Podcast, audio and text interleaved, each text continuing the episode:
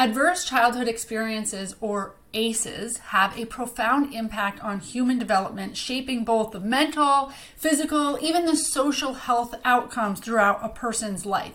Now, thankfully, positive childhood experiences can counteract the impact of adverse childhood experiences or help kids build resilience against future adverse childhood experiences. So today we're going to unpack ACEs and demonstrate how mentors put the P in PACES. And PACES stands for positive and adverse childhood events. So I'm going to roll that intro and we'll dive in. I'm Rebecca Britt, and this is the Stable Moments podcast. I started this podcast to understand from all perspectives how we can help end the foster care crisis. The overwhelming response was we need to support our local communities. Unwanted, abandoned, orphaned children are the community's responsibility. We must support, guide, love, invest, raise up generations that will nurture, love, and support their own children to end this crisis. So, the purpose of this podcast is to build an army of people that are interested and willing to take responsibility of our foster youth and who are supportive of foster and adoptive families. This is the on-ramp for people who want to get involved but might not know where to start.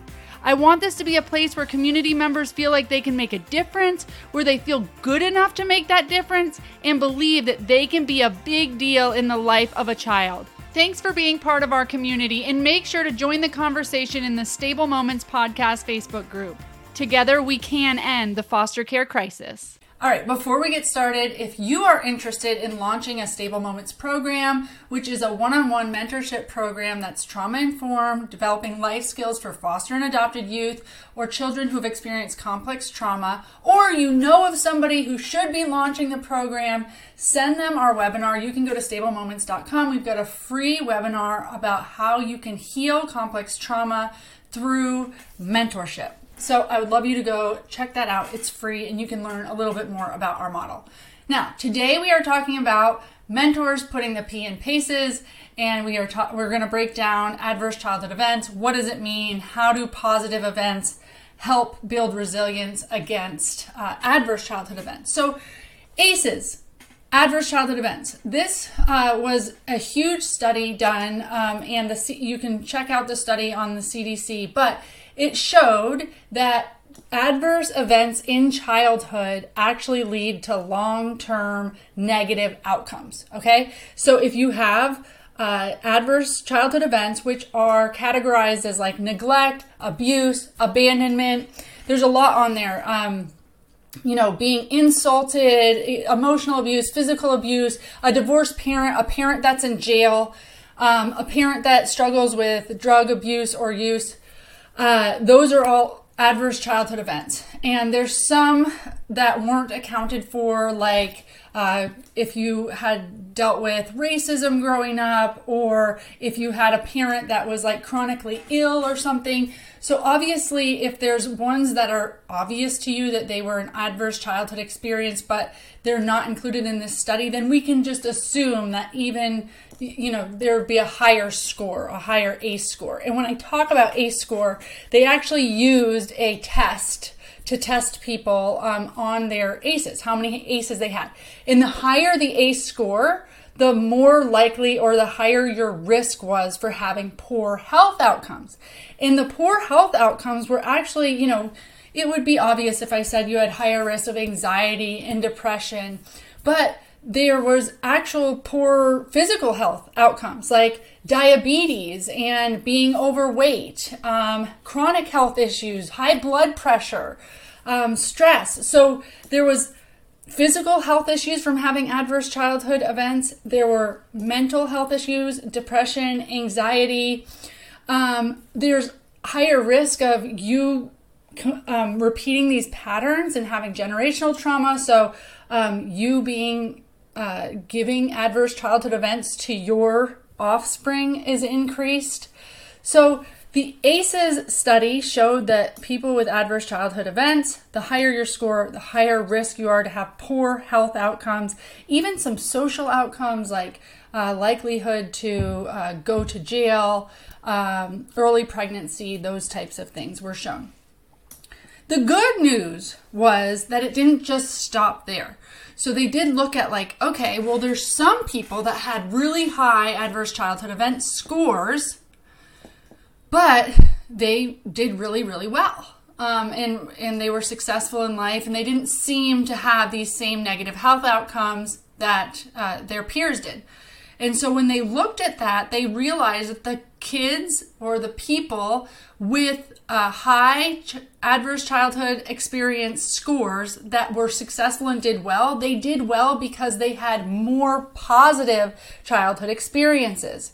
And that's like having a grandparent that cared about you, somebody that believed in you when you were growing up, having a good school system, having uh supportive adults in your life, uh, maybe having supportive siblings, having a community that supported you in some way, having, you know, engagement in sports and activities. Those were all things that balanced out kind of this seesaw of negative childhood events, positive childhood events. And it was also seen that positive childhood events built resilience for future. So like if a kid could uh, rely on their supportive community or a mentor or one healthy adult in their life, a grandparent, they had that support there, a church, then they also knew when they hit um, other struggles in their life, additional adverse childhood events, that they would have more resilience going into those things because they knew that they had things that they could count on, right? And they were able to navigate the adverse events um, a little bit easier than kids that didn't have the positive childhood experiences, okay? And often I reference complex trauma, right? When I'm talking about the children we serve, and complex trauma just means repeated, like it's chronic, it's over time. So, of course, um, you can just assume that the more adverse childhood events that you have, or the more trauma you have, um, the more abandonment, the more neglect, the more abuse that you have, the greater your risk is. Okay, so complex trauma just means it's complex. It wasn't just a one-time thing. It was over time, especially during core ages of development. So the reason why we can't really take the ACEs score into consideration without the P, the positive childhood experiences, is because we saw such a difference, the study saw such a difference in kids that uh, had that positive childhood experience that balanced out some of the childhood adverse experiences, okay? So what does this all mean for you? Why is this so important? Well, because I believe that mentors put the P in PACES. So mentorship, it has been shown in these studies and in multiple studies that one of the things that really builds resilience in kids with adverse childhood experiences and complex trauma is one stable adult over time. So mentorship is that, and that's why the Stable Moments program is a ten-month program, because we try to make it as long-term as possible. And of course, mentors and kids can come back year after year and have that continuity of relationship. And this is one Uh, this is one opportunity for mentors to be that positive role model and give that kid that positive experience. But you're not just giving a kid a positive experience, right? You're showing them that they matter. You're showing them that they're worth showing up for. Um, you're helping them develop self-worth and life skills for them to be successful later on in life, right? So I know that it must be obvious that um, mentorship is key for kids who are at risk for or already have experienced adverse childhood events, but being a mentor and being a trauma-informed community member is even more than just providing a positive experience. So the C D C has five strategies that community members in communities can employ to prevent adverse childhood events. Because what do we really want to do? We don't just want to uh, react to it or respond to it, but we would love to prevent adverse childhood events. And their strategies are strengthening economic supports for families, changing social norms, providing quality care in education and early life, enhancing parenting skills, and intervening to prevent risk and future harm. And I think that there are a few of these strategies that mentors, individual community members can really play an active role in. And that's what I'm going to invite you guys to do so that you can understand, because, you know, we hear all these things. Okay, yeah, it makes sense. Adverse childhood events, they that causes uh, long-term negative outcomes. And sure, I'm going to be positive in a kid's life, and that's doing something. And trust me, it's not just doing something, it's doing something huge. But I also think that a lot of times we hear these strategies, we hear strategies of how we can fix the problem as a community, and we kind of say, like, I don't really know how I can do that. So I'm going to make this super, super practical for you and hopefully shift your perspective on how you really can play an active role as a single community member to prevent adverse childhood events. So strengthening economic supports for families, right? So this at a community level would be providing economic supports. You can do this just through giving people money, you know, having um, food stamps and being able to give people food, or um, giving them stipends. But it also could be like career workshops, helping people find jobs. It could just be you're a community member and you have a small business and you're going to hire somebody that you know is struggling with um, employment right now, and you know that they have a family. It is incredible how many kids come into care due to poverty. They literally come into care. Their parents are fine people. Um, they're not abused, but they don't have enough money to give their kids the life that they need by um, society's standards. So they come into care, and no kid should be taken away from their parents because of financial hardship. I truly believe that. So what can you do? You're like, okay, well, I'm probably not going to create a, a um, career workshop for my community. Hey, if you can, do it. Like, if you are part of the Rotary Club, or you are you have a good network in your community, figure out how you can, like, have career fairs or career workshops where you invite people from your community that are looking for jobs to get jobs, and have like apprenticeships or internships or something at these uh, local businesses that you know, to build up your local community, right? Okay, so that is something you could do if you feel like you have a network. But if you're like, I don't think I have a network, you can still. Your local churches are a great um, place to understand and be connected with individual families. So there may be families there that have been asking for resources. They've been utilizing the food bank at church. They have been asking to be prayed for. Um, they've put in prayer requests, or they've put in requests for um, financial assistance with the church. And so the church may be able to drive your funds in a way that they go to these families that are at risk for losing their kids because of poverty. So a church is a great place to say, go directly to them and say, hey, it is our job to take care of the orphans, um, to take care of the families and the kids in our community.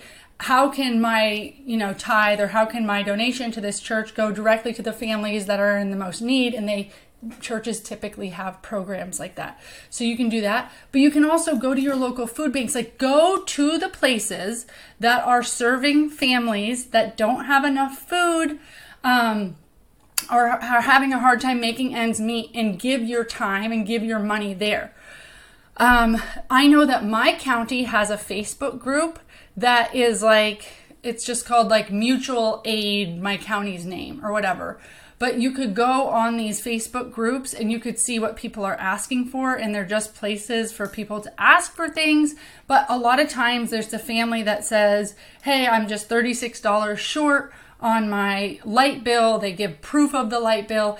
Uh, our county, the county that I'm in, actually has a really great moderator where other people and other um community members will chime in and say, like, this person's legit, she's, you know, we know her from this church or whatever, so that you don't have to feel like, oh, I'm just giving money and I have no clue where it's going, and is this a scammer? Like, I get it.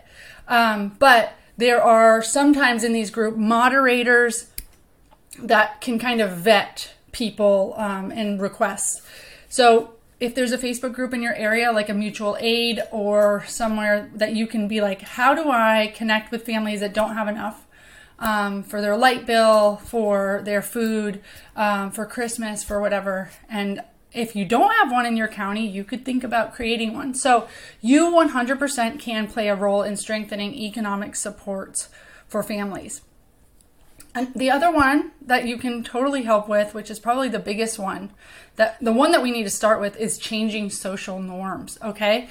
So we have a huge, like, we have a, a, a separate crisis where we we just see ourselves as separate from everyone else, right? So their problems are their problems, they're not my problems.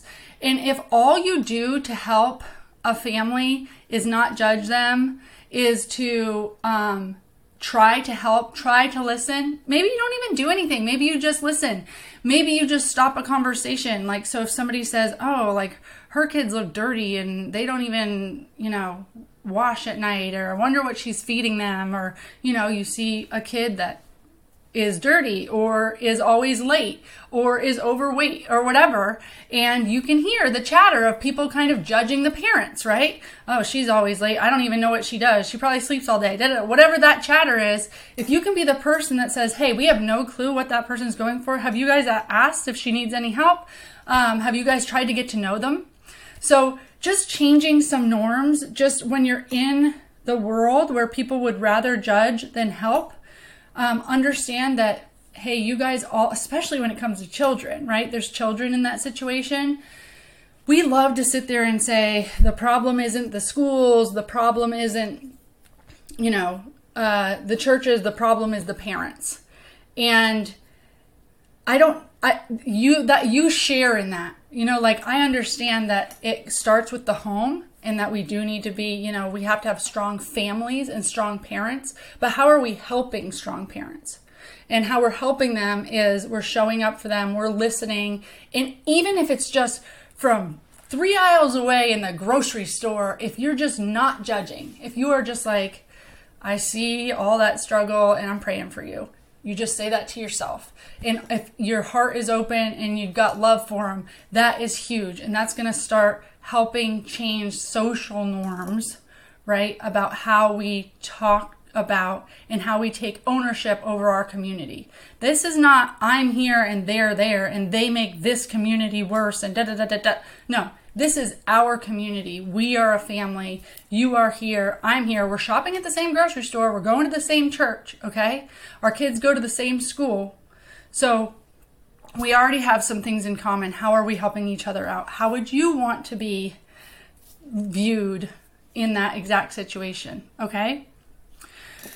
Another thing that I think that we can all, we all need to take responsibility is intervention to prevent risk and future harm. Now, we're not all mandated reporters, and it doesn't mean that we all need to start intervening or making reports, but we too often want to close our eyes and just say, ooh, that felt uncomfortable.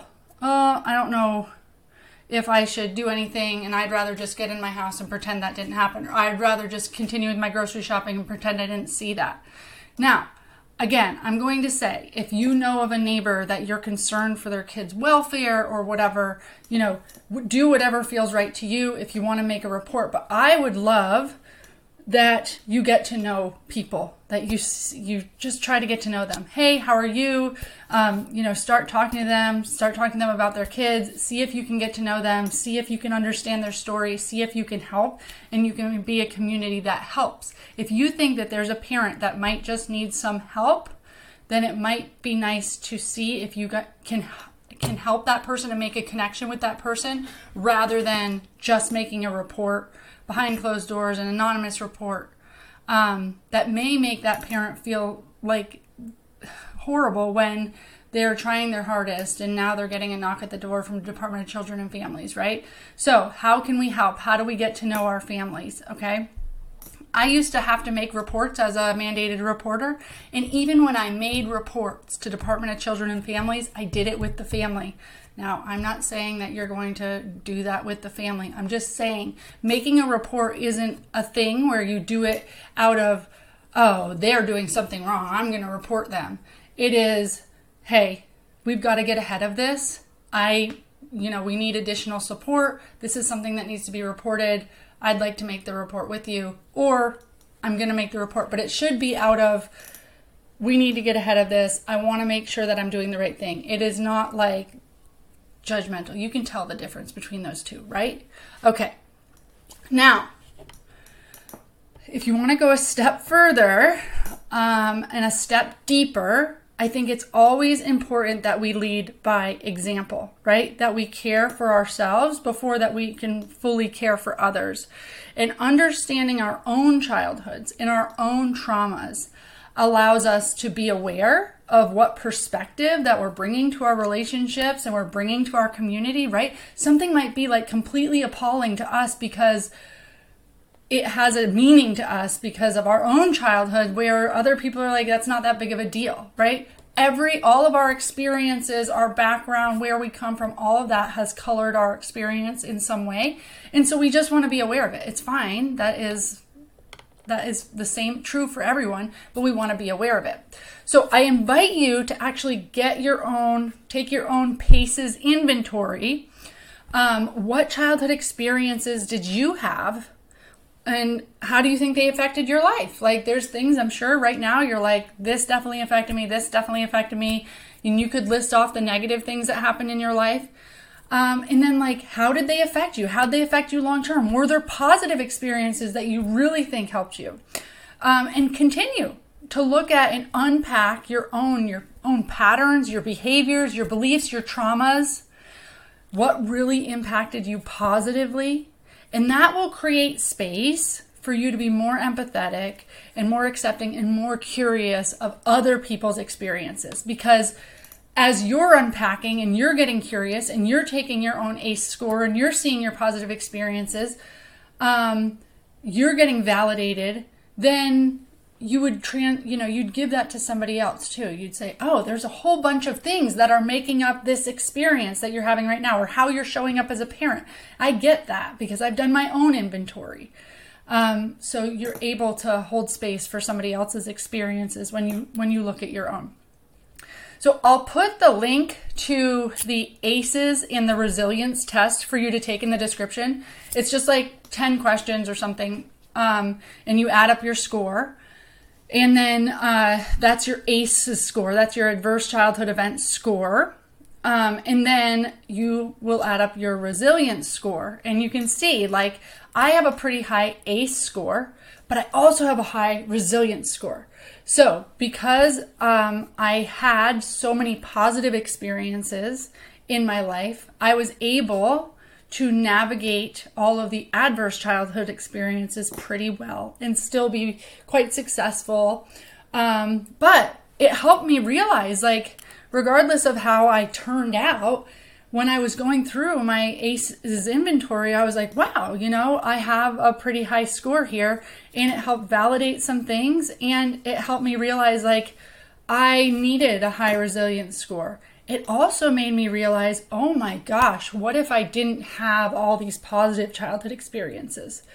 I would be at much greater risk for some of these negative health outcomes.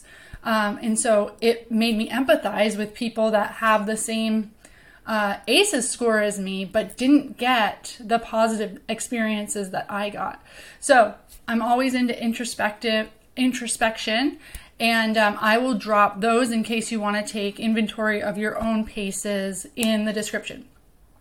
I hope that this helps you see the huge role that you can play in counteracting ACEs, and not just as a mentor, but just as a community member, right? We have a responsibility as a communi- community member to be trauma-informed and to be coming at this work, coming at our communities in this ACEs prevention type way.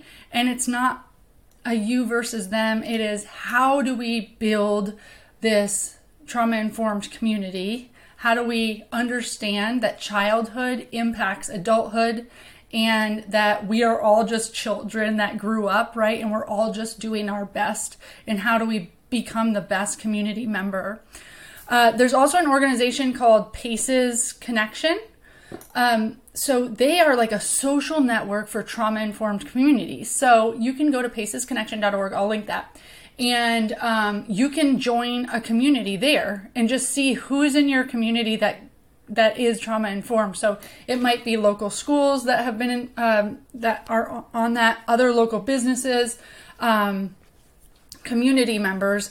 I know when I looked mine up, there was a ton for Florida, and there were like three in my county. So that's good to know. Um, you can you can go on there and and see if you have a PACES connection in your area, and just see who is interested and invested in being trauma-informed, and maybe you can plug yourself in to those places as well, okay? All right. Don't forget to check out our free webinar of our program model, and if there's somebody that you think should launch a Stable Moments program, make sure you share that with them. Until next time.